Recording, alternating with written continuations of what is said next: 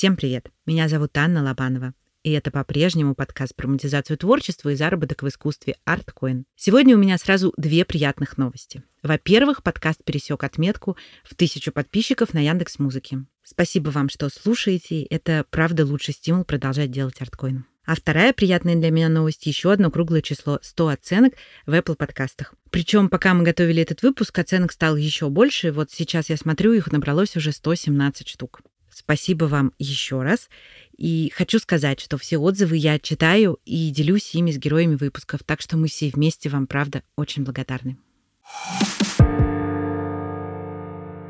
Сегодня со мной граффити-дизайнер Никита Малышев. Никита, привет. Привет, Аня. Давай для начала, для тех, кто не знает, что это такое, расскажем, чем отличается граффити-дизайнер от граффити-художника. Его не существует вообще, и я придумал его для себя, для того, чтобы как-то позиционировать себя в кругах дизайнеров. Потому что Изначально, когда я начал заниматься граффити, это постоянно улицы, а потом, когда ты приходишь в среду дизайнеров, тебе нужно как-то определиться, и ты становишься граффити-дизайнером. Вот, как-то так. Расскажи, пожалуйста, есть ли у тебя образование профессиональное, или ты художник-самоучка, и как вообще ты пришел к этой профессии изначально? Я самоучка, если кратко. Как я пришел к этому, это был достаточно интересный путь. Для начала я просто рисовал. У меня было насыщенное детство в плане спорта. Далее это универ, физика, математика, все инженерное. И как я пришел к творчеству, сложно определить на самом деле, в какой момент это переключилось, но я всю жизнь рисовал с самого детства. И затянуло меня это где-то в 15 лет, в самый тот пик подросткового возраста, когда я увидел, что ребята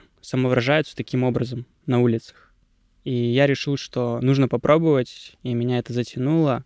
И вот в 2018 году я серьезно решил уже заняться этим самообразованием, так сказать. Ты, я знаю, что много работаешь с общественными пространствами. Расскажи, пожалуйста, об этой стороне своей профессии и работы чуть подробнее. Изначально я учился в, в городе Чита, потом я целенаправленно переехал в город Иркутск, чтобы развивать свое направление, именно граффити-дизайн. Я хотел расписывать стены, хотел работать с общественными пространствами, большими стенами. В общем, мне хотелось именно таких масштабов. Когда я приехал, я начал работать с молодежью молодежными движениями, то есть РСО, российские студенческие отряды, наш Иркутск. И мы с ребятами начинали как-то коммуницировать, создавать общественные пространства, где я принимал участие.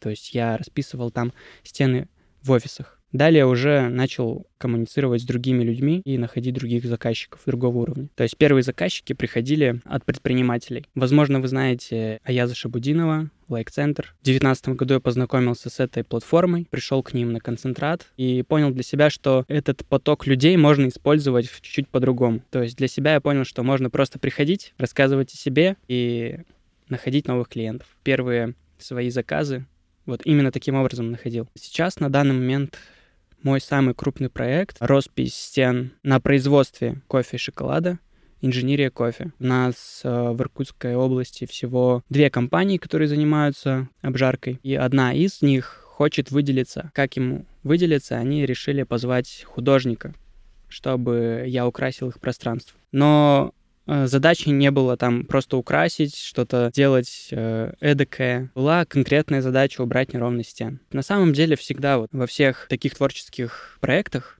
есть вот такая вот конкретная функциональная задача. Убрать неровный стен, допустим, или выделить стену. Я предложил им свою идею, и они согласились меня выслушать. Так началось наше сотрудничество, взаимодействие. Мы около двух месяцев согласовывали проект, потому что предложение было нестандартное. В Иркутске, да как и, наверное, во многих городах России, роспись стен происходит как? Мы приходим к заказчику, он говорит, давайте нарисуем вот это, и художник реализует то, что ему сказали. Я же с другой стороны захожу немножечко, я предлагаю свои идеи. Я думаю, что можно внедрять граффити в дизайн интерьера, и это должно смотреться круто. Долго-долго согласовывали, но это того стоило. Мы реализовали проект, получилось офигенно, круто.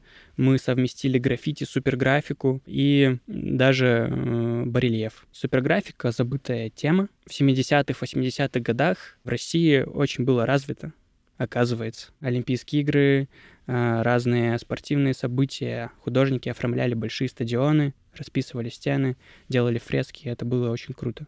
Хочется это возродить на самом деле. Для тех, кто теперь хочет увидеть, как это выглядело, как всегда, в нашем телеграм-канале опубликую все фотографии работники. Я понимаю, что мы сегодня говорим об очень визуальных вещах, их сложно про них слушать. В общем, приходите смотреть. Ты говоришь про предметный дизайн. Часто, что ты его используешь тоже в своих работах. Расскажи, что ты имеешь в виду. С предметным дизайном я познакомился, когда мне предложили просто попробовать себя в промышленном дизайне. Это когда художник либо дизайнер а, с нуля создает предмет, то есть придумывает его визуальную часть. То есть есть предмет дизайна, есть дизайн предмета, оказывается. Как раз-таки я занимался дизайном предмета. То есть я не создавал с нуля предмет, я занимался именно дизайном. Я отрисовывал от руки в проекциях визор для каски, каска принадлежала компании РЖД. На производстве очень часто люди заталкивают руку в карман, чтобы достать телефон. Как избежать того, чтобы люди там очень много травм получали или не получали? Мы просто делаем визор, который они просто опускают, и голова у них не опускается. То есть они постоянно в работе. Посмотрели ТЗ, убрали визор, все хорошо, дальше у них идет работа. Я занимался вот разработкой визуальной части. Это мне очень понравилось. Я начал изучать предметный дизайн, промышленный дизайн. Это очень круто. У нас в России, как я понял, на данный момент это только начинает расти, только начинает развиваться. И я думаю, в ближайшие года два это прям выйдет на новый уровень. Поэтому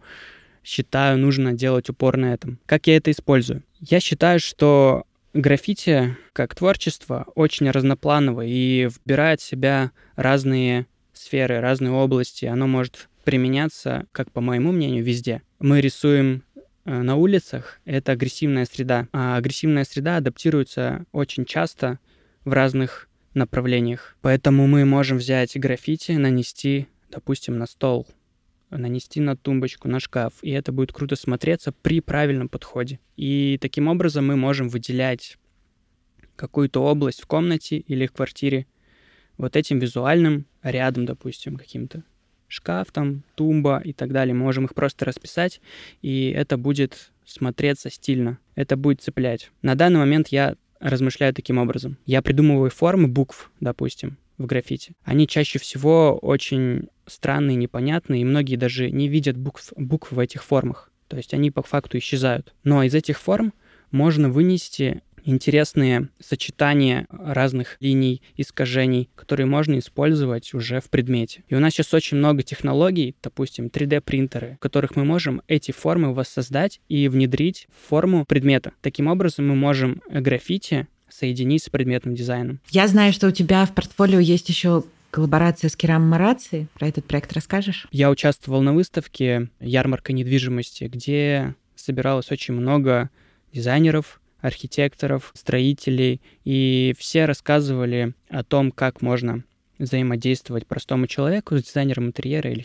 или архитектором. И Керам Марац выступали как спонсоры для этой ярмарки и выставляли свои стенды, свои стены, для комплектации комнат, так сказать. Эти стены нужно было как-то украсить. У Керама Раци есть э, свои обои, есть свои фрески. Они спокойно могли украсить это, но мы предложили сделать граффити. Я расписал их стену, которую мы внедрили в комнату. И эта стена сейчас стоит в одном из магазинов. Я хотел предложить им сделать плитку, но пока что до этого еще не дошло. Ну, такая коллаборация. То есть она не то чтобы запланированная задолго, она получилась как элемент перформанс. Люди подходили, смотрели, было всем интересно. Потом дизайнеры от меня уже забирали людей, чтобы их консультировать. Если говорить про финансовую часть э, проектов, то какой обычно у больших проектов, в которых ты работаешь, бюджет? Большие имиджевые проекты, если мы говорим о таких, допустим, вот с инженерией кофе, то там было около 450 тысяч. Там уже не считаются э, затраты на материал. Я точно даже не могу сказать, сколько мы потратили на материал. Чисто моих денег там 300 где-то тысяч. Я простым языком говорю, чтобы было понятно. Что касается коммерческих проектов, то там уже такие жесткие рамки, и тебе нужно, получается, вписаться в бюджет.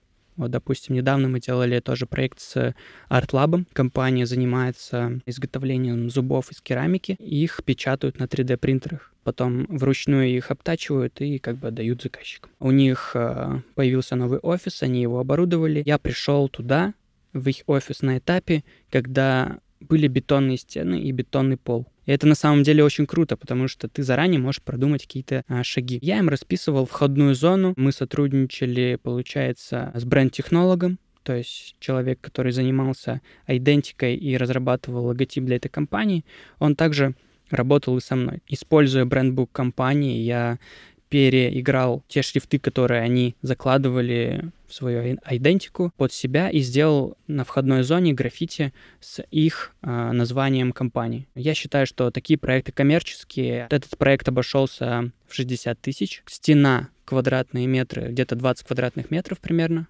даже чуть меньше было. Если говорить о ценах, то это примерно вот в таком диапазоне, от 60 до 500. Если мы работаем допустим, каким-то крутым материалом, Little Green, допустим, там, не знаю, или краска Тикурила. Вроде бы они из одного сегмента, эти краски, но Little Green намного лучше и быстрее засыхает на стене. У нее другие цвета они глубже и так далее. У текурилы может быть краска, она покрывается пленкой и может легко отрываться и деформироваться на стене. То есть вот такие нюансы они очень сильно влияют на цену. Тут уже зависит от того, как ты договоришься, как ты презентуешь, как ты расскажешь о идее, как донесешь до заказчика. Какие еще нюансы ты понял, когда стал сотрудничать с большими заказчиками? Вот мы уже поняли, что есть сложности да, с продвижением своих идей. Как правило, есть четкое ТЗ да, у заказчика, он понимает, что он хочет, и ему нужен тот, кто это реализует. Просто презентации ты поднял, еще что бы ты отметил? Если ты считаешь, что у тебя идея классная, то нужно до конца ее двигать, так сказать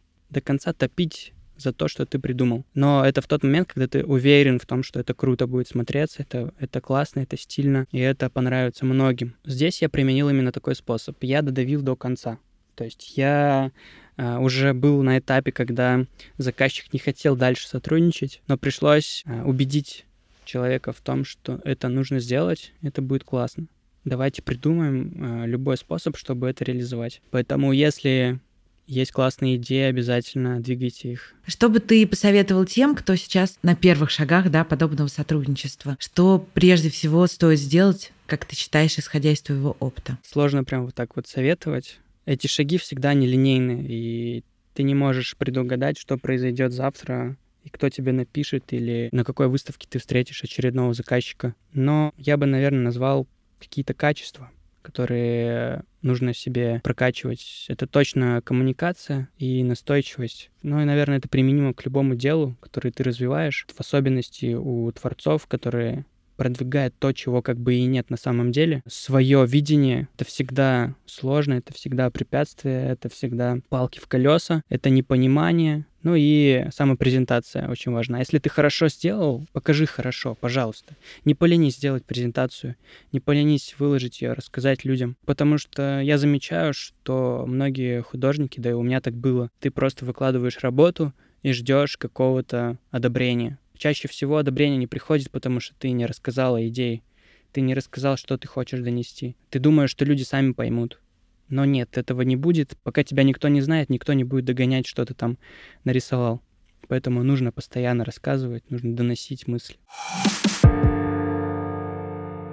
Знаю, что ты еще сотрудничаешь с дизайнерами интерьеров. Расскажи, как это сотрудничество началось, как ты на нашел вход в эту область, да, нишу, и вообще что ты с этим делал? Это началось э, в 22 году. Я понял, что мне нужно немножечко сменить свое окружение. Я постоянно общался с предпринимателями и думал, что мне именно с ними нужно работать, то есть э, прокачивать продажи, отрабатывать возражения и так далее. То есть я эти там понятия уловил, понял примерно, но обратной связи такой конструктивной по моему творчеству никогда не было. И потом я понял, что нужно соединить предпринимателей и что-то творческое. И оказалось, что есть такие люди, как дизайнеры интерьеров, дизайнеры, архитекторы. И я начал искать просто, где площадки, где эти люди находятся. Вот э, важно найти, где, где они обитают. И как бы зайти туда каким-то образом, неважно каким. Для меня это была выставка, для меня это была какая-то презентация нового продукта от дизайнеров. И этот продукт назывался «Конвейер идей». Год назад дизайнеры уже задумывались о том, чтобы делать свои предметы, прокачивать предметный дизайн в России, потому что сейчас вся мебель итальянская ушла с рынка, Сейчас сложно с этим, и они задумались о том, чтобы привлекать свои производства местные и с ними уже сотрудничать, предлагать им свои идеи. Тогда я познакомился с дизайнерами, и мы начали понемногу настраивать коммуникацию. Я тогда понял, что у нас в Иркутске достаточно много дизайнеров. Как мне сказали, их там было около 600. Но не все, как говорится, хорошие. И нужно было найти тех, с кем можно было прям плотно, конструктивно поговорить. Вот я нашел таких, и мы начали сотрудничество. Сначала выставки. Я уже об одной выставке рассказал. Это ярмарка недвижимости. Это мероприятие, которое проводят дизайнеры, допустим, какие-то дизайнерские игры или творческие встречи, либо лекции на которых ты можешь тоже презентовать себя. После, допустим, ярмарки недвижимости, в которой я участвовал дизайнерами, меня пригласили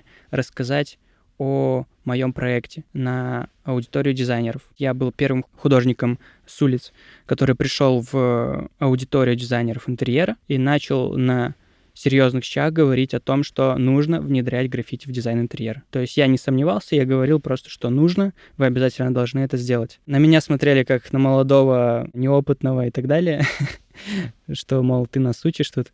Но я пытался донести главную мысль о том, что нужно экспериментировать. Художники предлагают вам, дизайнерам интерьера, новые фактуры, новые сочетания цветов, от которых вы сможете отталкиваться и придумывать для своих заказчиков интерьеры, визуально отличающиеся от других, которые сейчас есть на рынке. Основной посыл был таким. Я думаю, я зацепил их таким вот напором, и поэтому они, наверное, мне приглашают на разные мероприятия.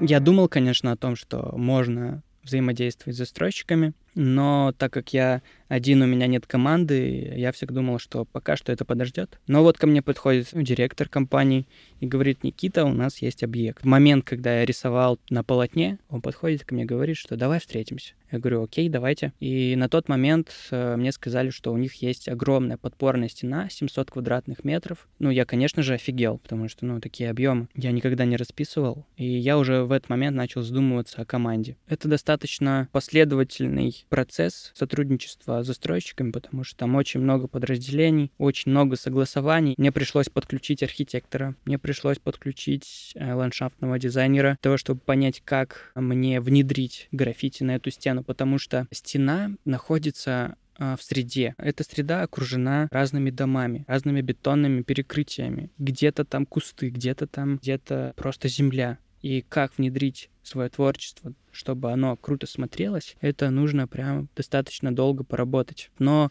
у застройщика была простая идея, мне нужно граффити. Вот, они же как бы не хотят сильно разбираться в этом, они просто говорят, вот, делай вот это, нам вот это надо. А ты как творческий человек понимаешь, что на тебе лежит большая ответственность, потому что люди будут постоянно смотреть на эту стену. Еще плюсом ко всему сложность добавилась.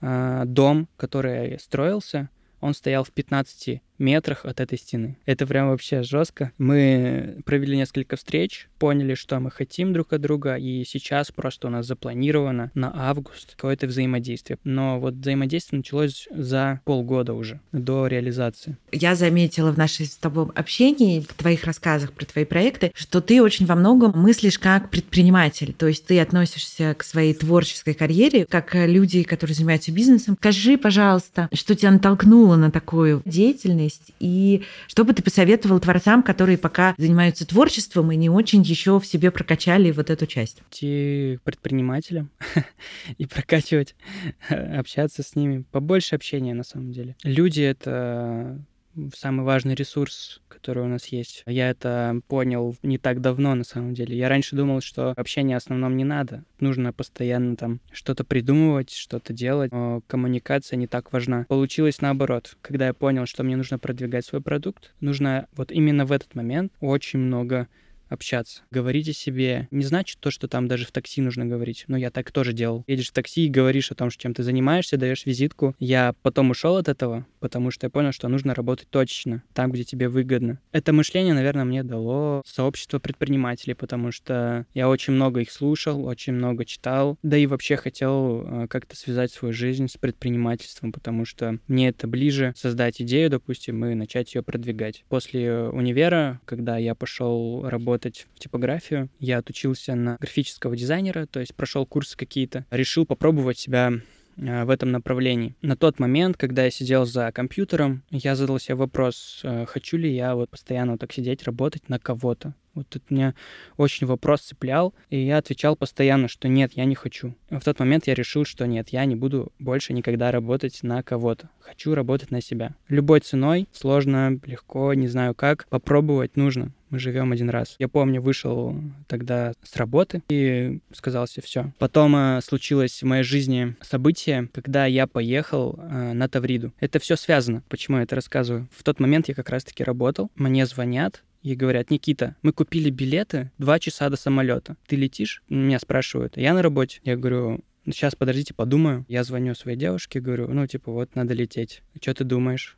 Я говорю, ну я лечу. И все, и, короче, вот я кладу трубку, встаю, иду к своему менеджеру, говорю, все, я ухожу, я улетаю, мне сейчас надо лететь. Как, что ты нам ничего не сказал? Я быстро что-то там подписываю, пишу объяснительную, почему я ухожу. Все, там два часа, самолет, я улетаю, прилетаю, меня увольняют, и я выдыхаю просто. Я выдыхаю и такой думаю, вот это знак. Все, нужно уходить, нужно начинать э, развиваться в своем творчестве. То там на Тавриде, когда я был, там было очень много творческих людей. Там в моменте мы создали два полотна. И я вот понял, что именно в тот момент нужно э, решиться. Либо ты туда идешь, то есть в найм работать где-то на кого-то, создавать какие-то проекты. Либо создаешь свои проекты, развиваешься как-то каким-то образом. Так как подкаст э, про монетизацию творчества, не могу тебя не спросить, твое творчество стало твоей единственной профессией и заработком? Или ты сейчас делаешь что-то еще, чтобы тебе хватало денег? Я, конечно, хочу, чтобы мое творчество максимально монетизировалось, но на, на это нужно очень много времени. Чаще всего, когда ты зарываешься в свои идеи, ты забываешь тот факт, что себя нужно кормить, а для этого нужны ресурсы. И тут ты понимаешь, что если ты сейчас нарисуешь очередной холст, допустим, и покажешь его людям, его, скорее всего, не купят, потому что нужно достаточно такой широкий цикл пройти, чтобы кто-то понял, увидел и купил, грубо говоря. И я выбрал для себя параллельные ниши, в которых я развиваюсь. Это бренд-маркетинг, графический дизайн. Сейчас начинаю смотреть в сторону 3D-визуализации. Я понимаю, что на творчестве можно и нужно зарабатывать, но пока ты не развился, тебе нужно параллельно искать другие возможности. Это работа, которая мне нравится. Также она становится частью моего развития в граффити-дизайне, потому что э, все мои презентации, все мои соцсети, они так или иначе связаны с графическим дизайном. Но параллельно вот эти ниши помогают мне зарабатывать. Допустим, э, недавно мы работали с компанией «Иркутские горные машины». Я создавал для них э, логобук. Давай подведем итоги. Три каких-то совета, которые ты мог дать другим творцам что ты для себя открыл, что точно нужно делать? Про презентации я вот запомнила. Презентации обязательно. Если ты хорошо сделал, обязательно хорошо покажи. Обязательно э, топить за свои идеи до конца, потому что, возможно, это та самая идея, которую нужно продвинуть. Ну и не бояться, наверное, то, что что-то пойдет не так, потому что творческая деятельность — это всегда ошибки, вот прям постоянно, то есть э, краску не ту подобрал, брызнул на стену, это вот они вот каждый шаг твой — это ошибка, ну чаще всего так, и постоянные эксперименты, не забывайте про это. Экспериментировать очень много, и это всегда будет приносить свои плоды. Спасибо тебе большое. Спасибо. Если вы слушаете этот выпуск на площадке, где нет описания, то его вместе со всеми ссылками я, как всегда, добавлю в наш телеграм-канал. Его легко найти по названию латинскими буквами ArtCoin. Слушайте нас на Яндекс Музыке, в Apple и Google подкастах, в Кастбоксе и ВКонтакте. Спасибо вам за то, что отмечаете соцсети подкаста, рассказываете про него, за ваши комментарии и поддержку. Чудесного вам дня и берегите себя. Пока-пока. thank you